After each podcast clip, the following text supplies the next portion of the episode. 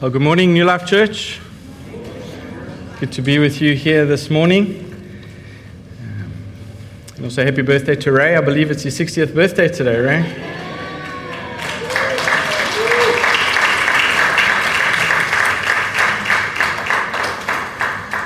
Pray that the Lord would give you another 60 beautiful years.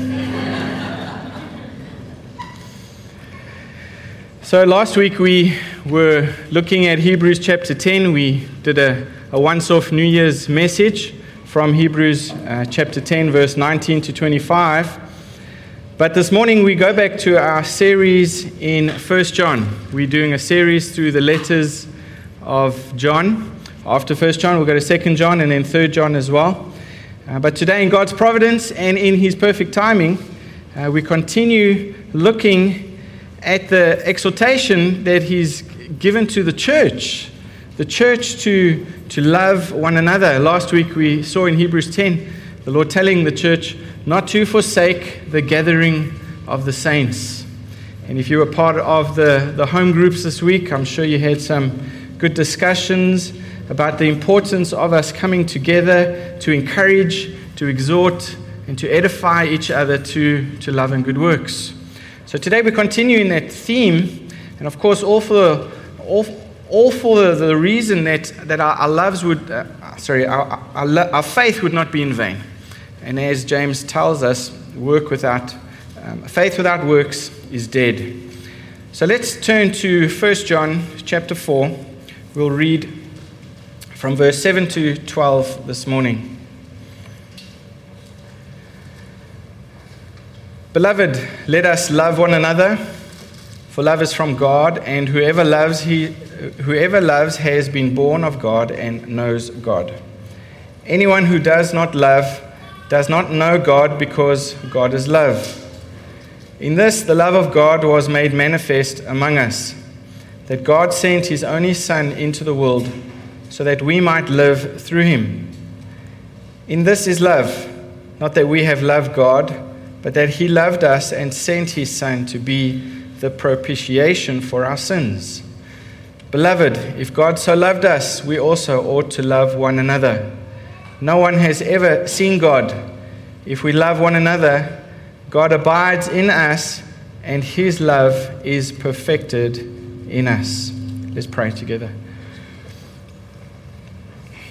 Father, we do thank you for this wonderful truth this morning that you loved us even while we were yet in our sins, and that you sent your Son to be this propitiation for our sins, to be the sacrifice, to make this atonement that was required for our sins. So, Lord, this is a, a deep subject, and the temptation is to rather than listen and be encouraged and engaged but the temptation would be to, to drift and to wander and to maybe even switch off. So we pray, Lord, that that would not be the case this morning. We pray that your Spirit would open our ears, that He would open our eyes, and that He would open our hearts to the, the truth of your word. And that we would be doers of your word, Lord. That we would not just be the hearers, and that our faith would be exercised and it would be put into action. So, Lord, we pray for your help this morning, and may you be glorified by our response. In Jesus' name we ask. Amen. Well, the church father, Jerome, said that when the Apostle John was in his extreme old age, he was very weak.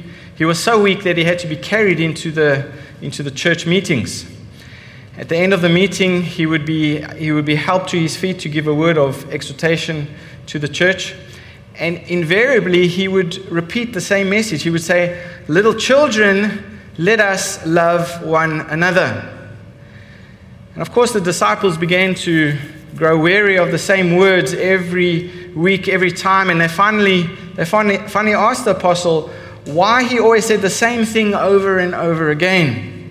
Well, his reply was simple because it is the Lord's commandment, and if this is the only one that is done, it is enough. So, even though this is the third time that we are going, going back to look at this subject of love, it's not because John has run out, run, of, run out of ideas or, or things to write about. It means that the Holy Spirit of God, who inspired these words, really wants us to understand how important this, this subject is. And first, we saw previously that love for the brethren is proof, is proof that you have fellowship with God. We saw that in chapter 2 already. And secondly, we saw in chapter 3, uh, chapter 3 it, it is evidence that we are a child of God. So, not only that we are walking with God, but also that we are saved in the first place. The love for God and the love for others is proof of this. And here in our text, we get down to the very foundation of why we should be loving each other. And here we get to discover why love is such an important part of a Christian's life, why it's so integral in a Christian's life. So, my first point this morning is from verse 7 to verse 8. We should love one another because God is love. And we see that from our text. We have seen previously in our studies from 1 John that there are many ways that the English word for love has been translated, or the Greek word for love has been translated into English. And in our text again this morning, John uses the Greek word agape. And the word agape is that sacrificial love, it is that unconditional love, the perfect sacrificial love. And the Apostle John challenges our definition this morning. He challenges our definition of love by having us to consider who is the creator who is the creator of everything and the one who, who tells us now to love? Look at verse seven, uh, look at verse 7 there. John states that love is from God Himself. Love is from God Himself. And then he goes on further. Look at verse 8 there. He says that God is love. So not only is, is He the source, but He is love itself. And John shows us that the source of this genuine, sacrificial, unconditional love. And then he draws us into a conclusion, which we will apply later on. But the key to practicing this agape love is closely tied, of course, to where this agape love comes from. And John tells us in verse 7 that agape love is from God Himself. And John goes on to say that everyone who is born of God and knows God will love. It is safe to say that obviously the reverse is also true. Everyone who is born of God loves. Everyone who is born of God loves. And those who don't love are not born of God. To demonstrate this agape love, John tells us this is a direct consequence of a of a status when we are God's children. This is the status that, that we are defined with. In other words, no one can truly love biblically who has not been born again. And there are worldly types of love. And I'm not saying that the unbelievers in this world will not love, but there is a genuine type of love that John is talking about here, a biblical type of love that nobody else can love with if they are not born of God. And that's plainly what this text is speaking to us this morning. And of course, consequently, everybody in the world who has no relationship to the Lord God in heaven by this regeneration, by this new birth, they cannot love properly. They will attempt to love in their, in their own way, but they cannot love the way, the way God loves. Of course, even unbelievers demonstrate this. You know, we have unbelieving parents. They will often um, sacrifice for their children. They will often love their children, or spouses will, will love each other in, in, a, in a sacrificial way, even as unbelievers. And of course, we think of soldiers in the army, those people who, who lay down their lives who are, who are not Christians, who are unbelievers. They have a, they have a type of a, of a sacrificial love. But that's all part of God's common grace, actually. It all comes from God's common grace for these unbelievers to, to show that type of love. But this love, which is caring and self sacrificing, that the world has, can never be a genuine biblical love because unbelievers will always seek their good rather than the good of others.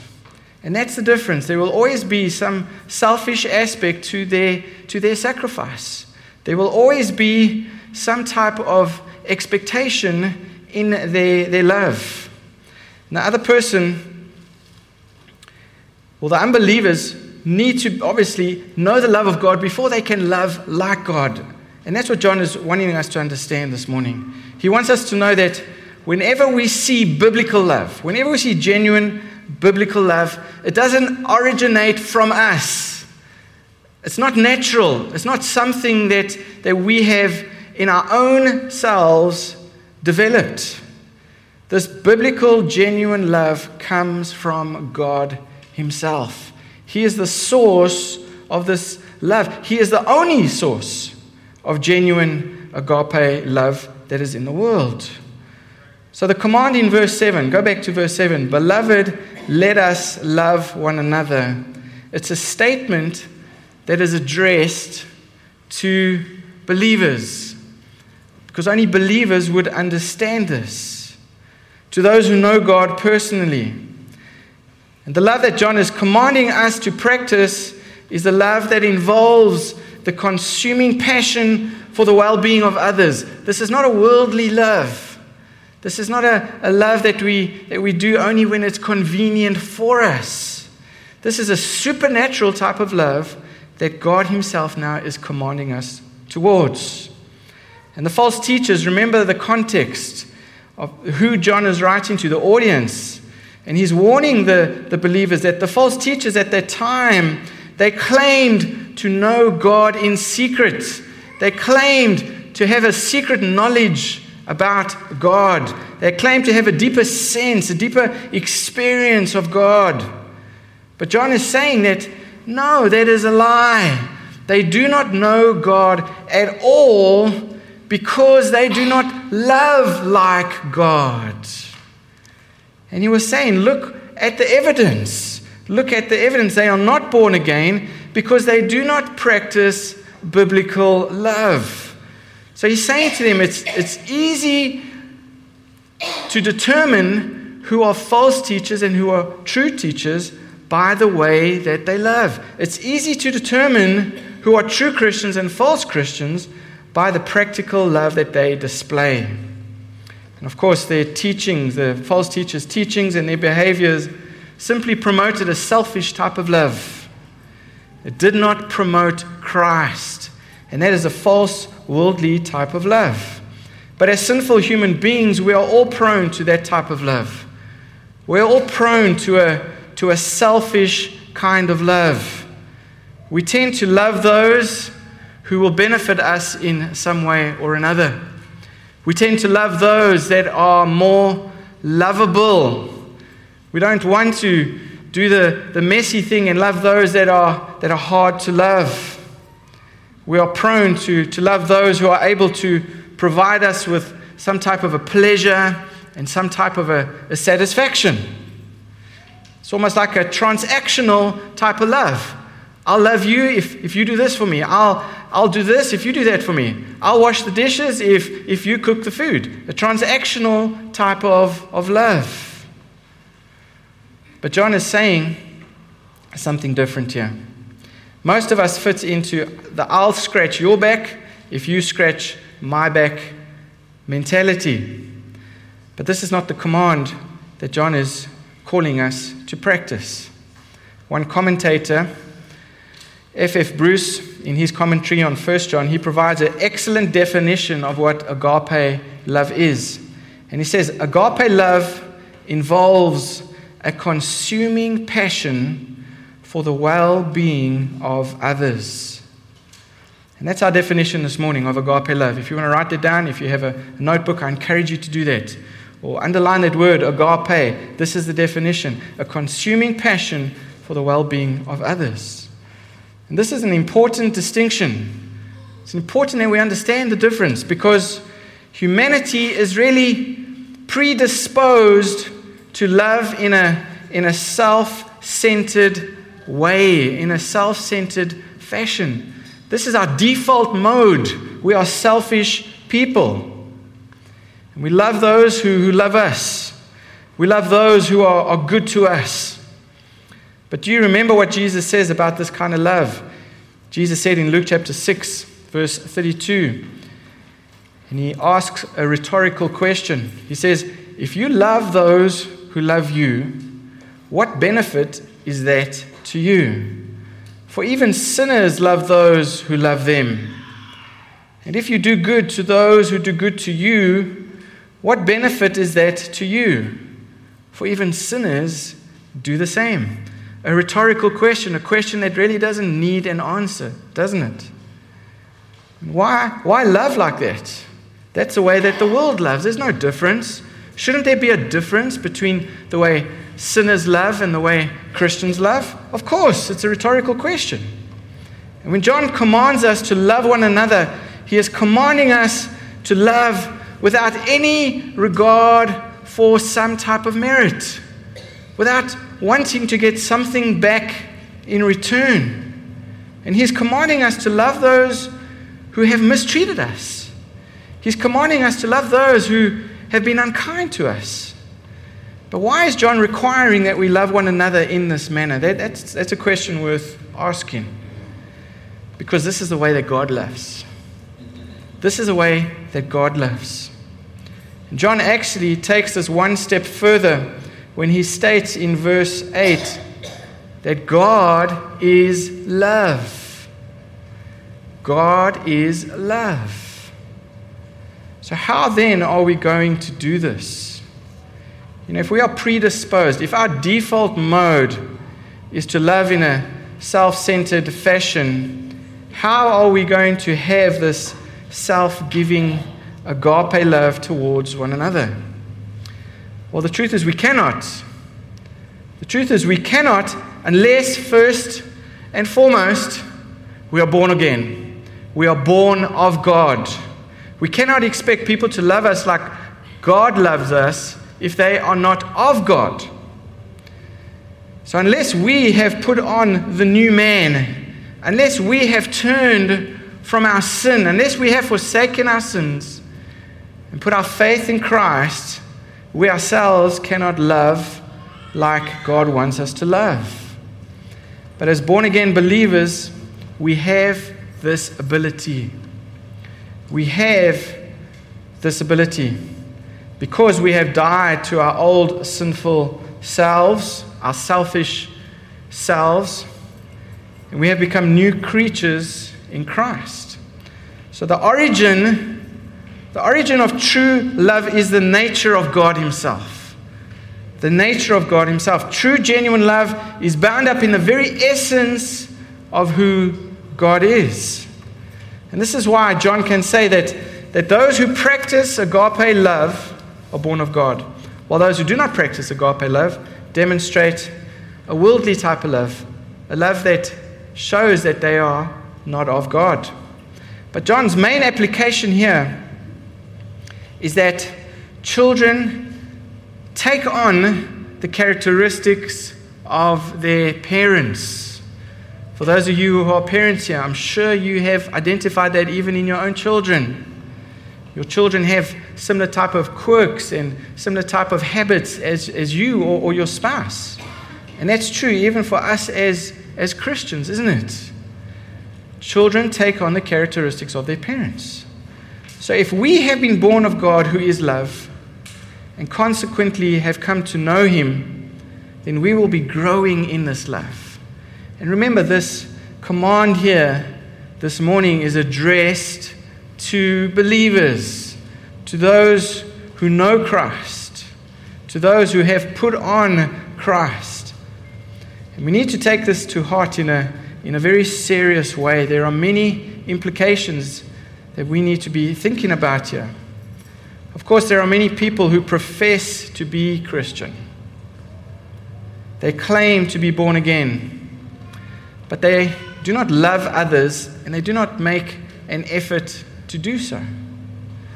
They are angry, they are unkind, They are impatient. They are abusive in their, in their speech. They are self centered in their daily lives and very judgmental of, of others.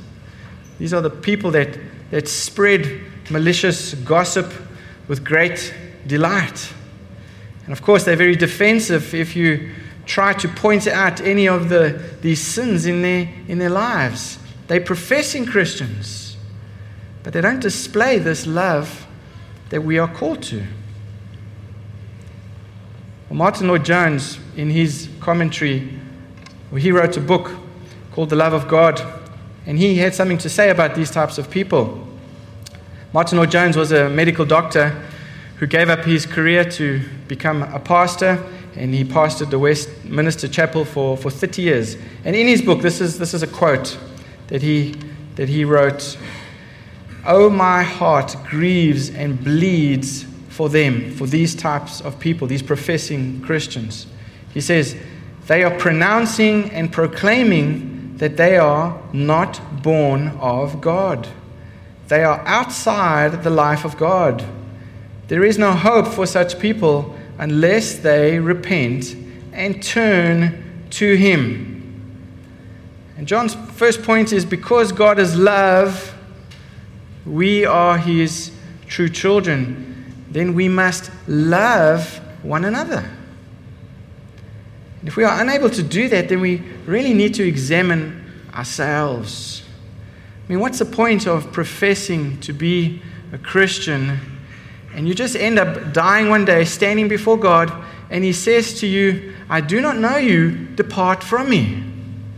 And your faith is in all your works, your faith is in all your rituals. Lord, I've been to church for so many years. Lord, I've read the Bible for so many years. Lord, I, I took communion for so many years. I was even baptized. You have to let me into heaven. And the Lord says, Depart from me. I don't know you. So it's imperative, folks, that we examine our hearts.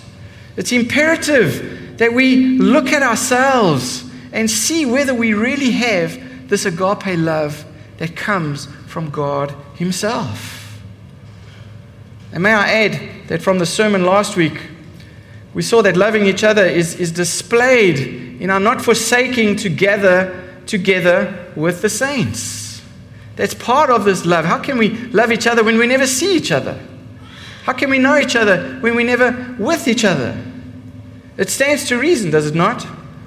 It's kind of difficult to love and develop relationships with those that we don't spend time with.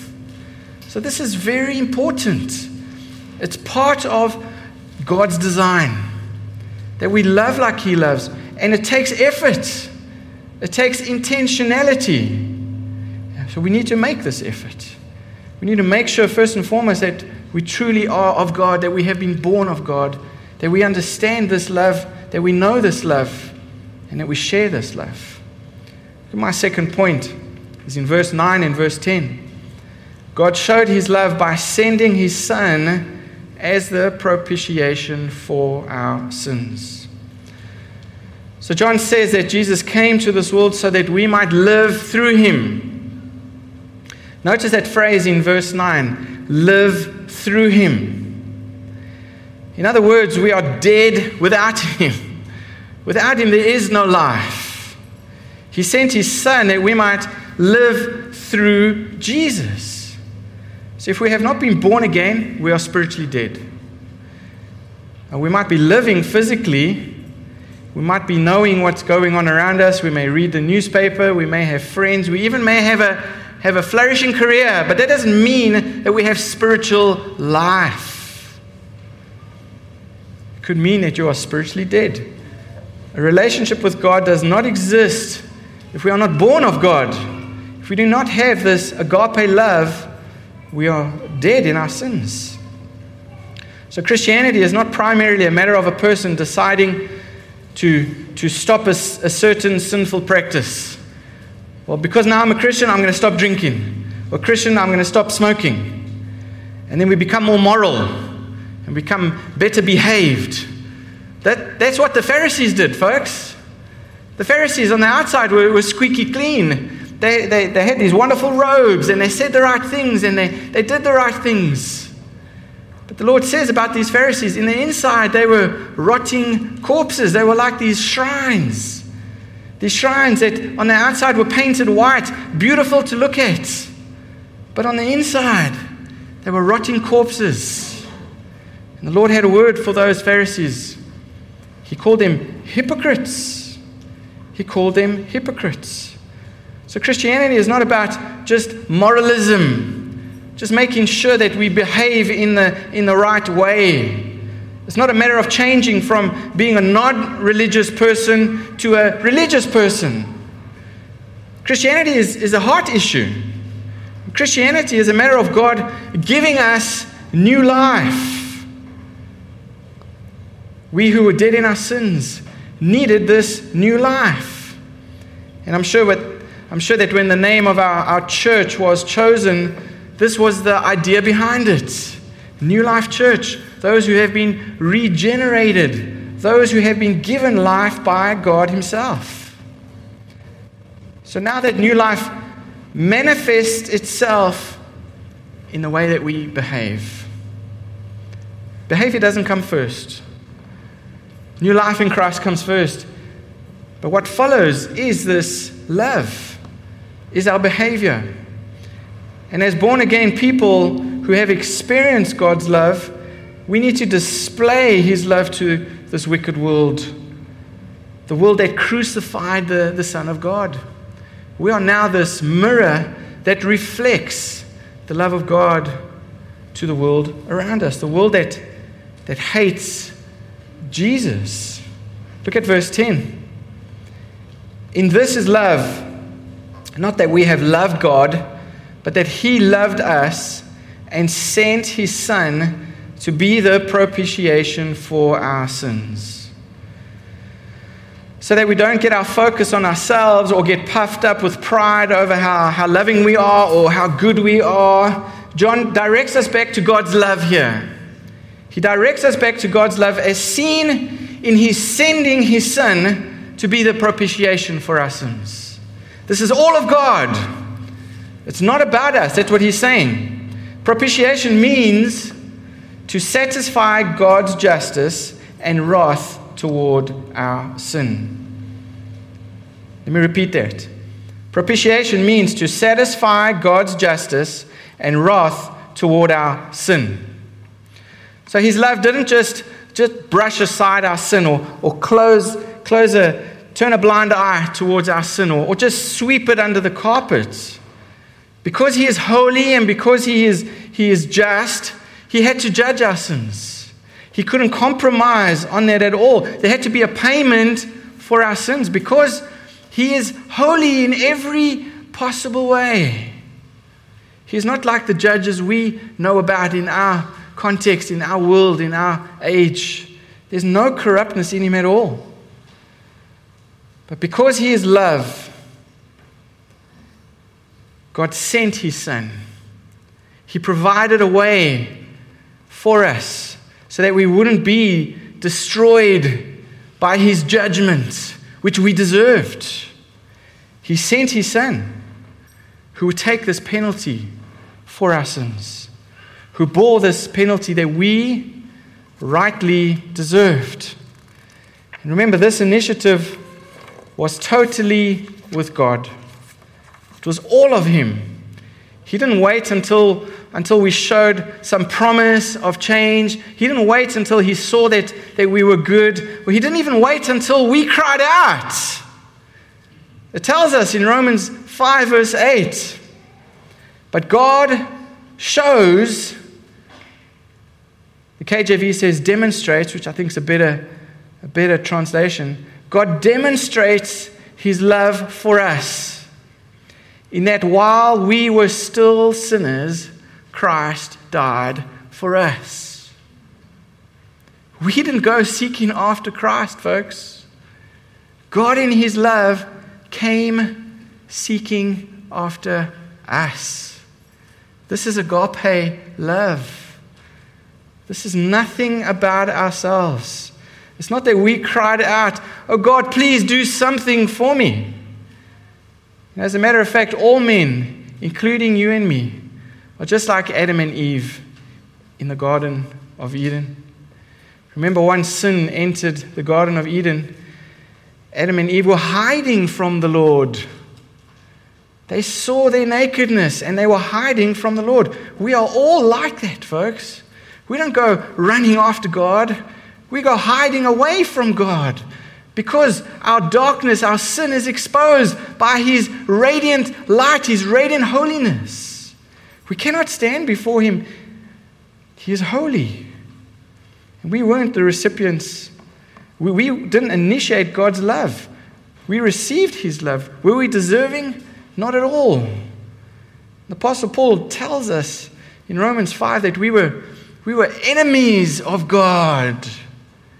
We were enemies of God. We weren't his friends. He tells us in, in Romans 3 that all of us have sinned. He tells us in Romans 6 that the wages of those sins is death. This is not a transaction. Salvation is the free gift of God given to undeserving sinners like you and me. Turn to Deuteronomy chapter 7. Turn to Deuteronomy chapter 7 quickly.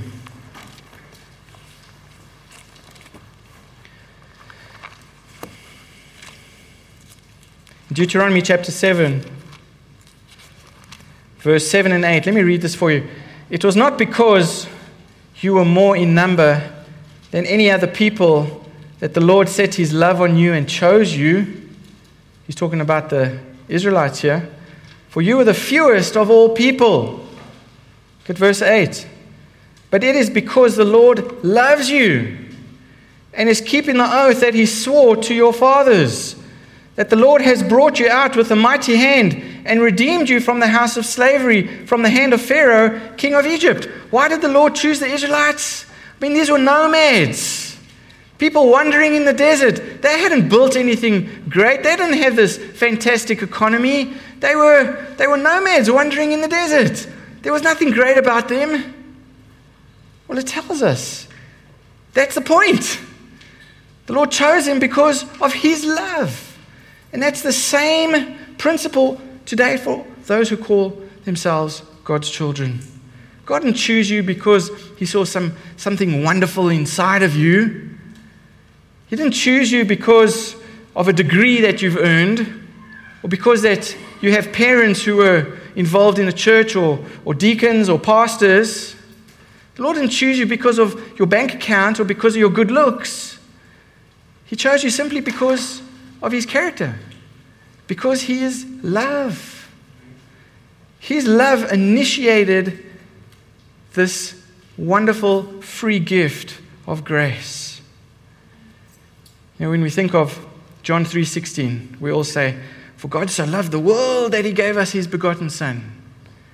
Or maybe we should read it. God so loved the world that he gave us his son. We didn't deserve that. We must not think that we were even able to, to love God. We couldn't. And there is no sense in which our nature was lovable to God before he saved us. We were selfish in every possible way. And since God has so loved us, John comes to the conclusion here. And this conclusion is inescapable. My third point, look at verse 11 and verse 12. Therefore, we ought to love one another. Beloved, if God so loved us, we also ought to love one another. So, God's unconditional love for us is the basis for our conditional love for others. Now, if everyone were easy to love, we wouldn't need this powerful example of God's love or this, or the strong exhortation to love one another. Look at that word ought. The word ought there in verse 11. This implies obligation, it implies a commandment here. You know, that love can be commanded shows that it is not, not primarily a feeling, but rather an action that is based on commitment. And we've, we've spoken about this previously. Remember, love is a verb, love is a doing word, it is an action. It's not a feeling. All we need is love. It's, it's not like that, folks. It's not a feeling, it's not a warm, fuzzy feeling, an all gooey feeling. It is a choice. It is a choice. It's based on an action, based on commitment. So, love is, of course, not devoid of feeling. I'm not saying that we, we don't have feelings in our love, but it's not based on our feelings. We must love others, or simply we are being disobedient to God's command. And this command to love one another is presented as a, as a privilege as well as a responsibility. A privilege and a responsibility. You know, after we realize and believe in what Christ did for us on the cross, our normal response ought to be to love Him and to love one another. And the world loves those that love them. Jesus told us that. But Jesus commands us now, as His children, to love even our enemies. You know, if I may speak hypothetically here for a moment, I'm sure that no one here can, can relate to this. But suppose you have a spouse that is difficult Suppose you have a spouse that is selfish, difficult to live with. John says, Beloved, if God so loved you, you also ought to love that difficult spouse. There may be people in this church whom, whom you do not like. John says, Beloved, if God so loved you, you also ought to love that prickly person, that difficult person. It's in these difficult situations that God's amazing love is demonstrated. It's in these challenging relationships that the love of God is demonstrated when we humble ourselves and love these people without expecting anything else in return. If you're having trouble loving someone, remember that God loved you while you were that prickly person, while you were a sinner. Let's not sugarcoat it. While you were an enemy of God, while you were spitting in his face. That's when God loved you. He sent his son into a world that is that is filled with sin. And if you are his child through the new birth, even though you've been saved, now you need to demonstrate this love. You must be the channel for his love to flow to those who may not be very lovable. Look at verse 12. Look at verse 12. It seems to be a little unrelated to this topic of love. But verse 12 starts with No one has ever seen God. But this is very relevant to this discussion here, very relevant to John's argument. And what he's saying is though God throughout history has revealed himself to humans in, in various ways, John is reminding us that no human being has actually seen God in all of his glory. So, what has this got to do with love then? Remember, John is, John, John is telling us God is love. And at the same time, he's saying, no one has, has seen God. So, how then can, can we see what love looks like? Looks like. How is God's love manifested? Well, it was manifested, of course, in the life and the death of Jesus, of course. But where is Christ now? Now that the Son has returned to the Father, how is God's love revealed to the world? Well, this is John's answer. Look at the rest of the verse. If we love one another, God abides in us, and his love is perfected in us. So, how is God's love to be revealed? It's to be revealed in and through his church, through those who are part of the body of Christ. Think about this for a moment. God's love is perfected in us. What does that mean? We know that God's love is perfect in nature, and God doesn't need us to make his love any better. So, so what then does this verse mean? Well, the word for perfect here is the Greek word teleo.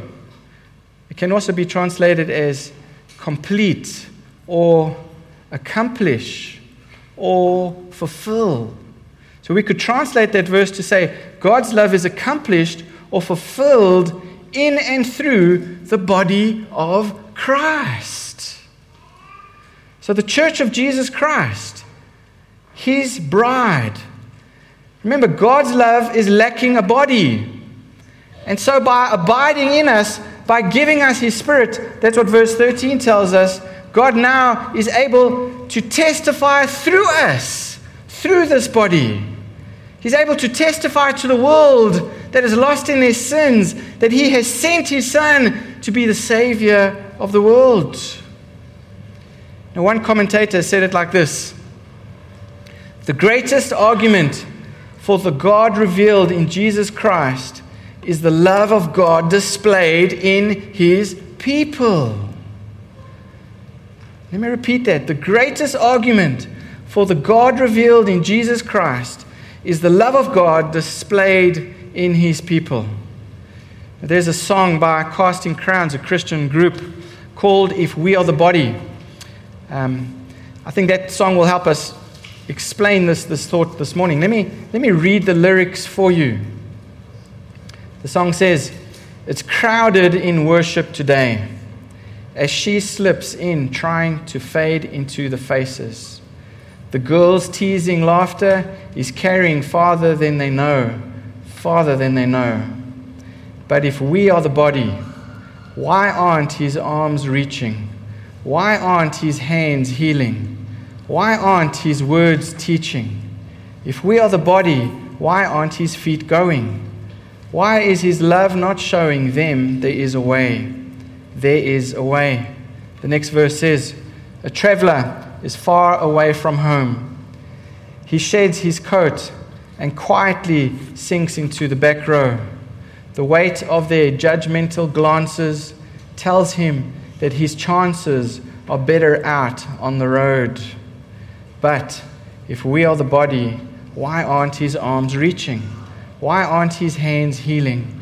Why aren't his words teaching? And if we are the body, why aren't his feet going?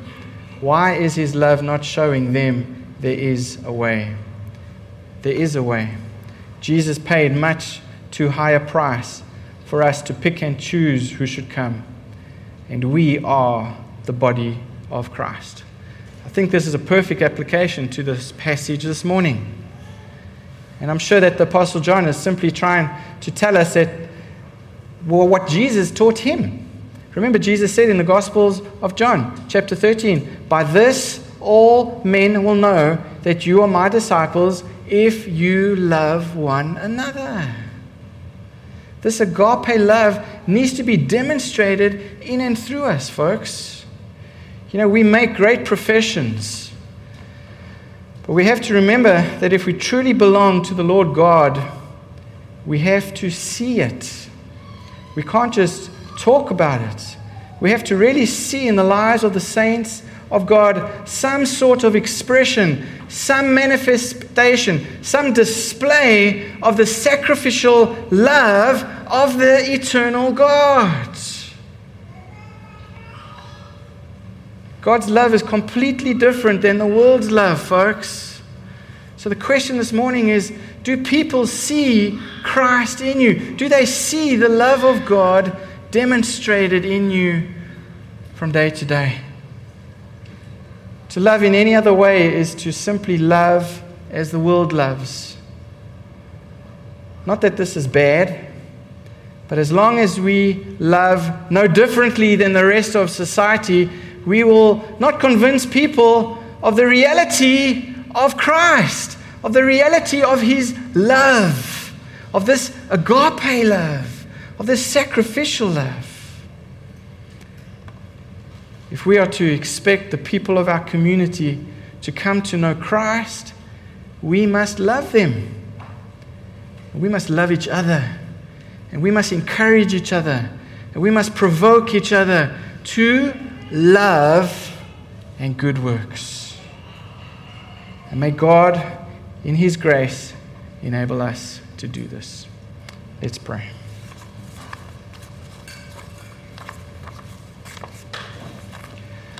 Father, thank you for sending Jesus to this earth. Thank you for initiating this atonement. Thank you for being the propitiation for our sins. We who never deserved any of it, Lord. But we are grateful and thankful this morning, Lord, for your grace, for your mercy, and for your love. So, Lord, please, we pray as we hear these words, help us to understand this. Help us to understand the significance and the application, Lord, that we would love. I don't know everybody's hearts here this morning, but I do know, Lord, that we all have room to improve in the way that we love each other. So, Lord, please, may the Spirit of God apply your word to us this morning, that we would display your agape love to the world around us in need. And may we encourage each other to do that for the sake of your great name and for our joy. We pray this prayer. Amen.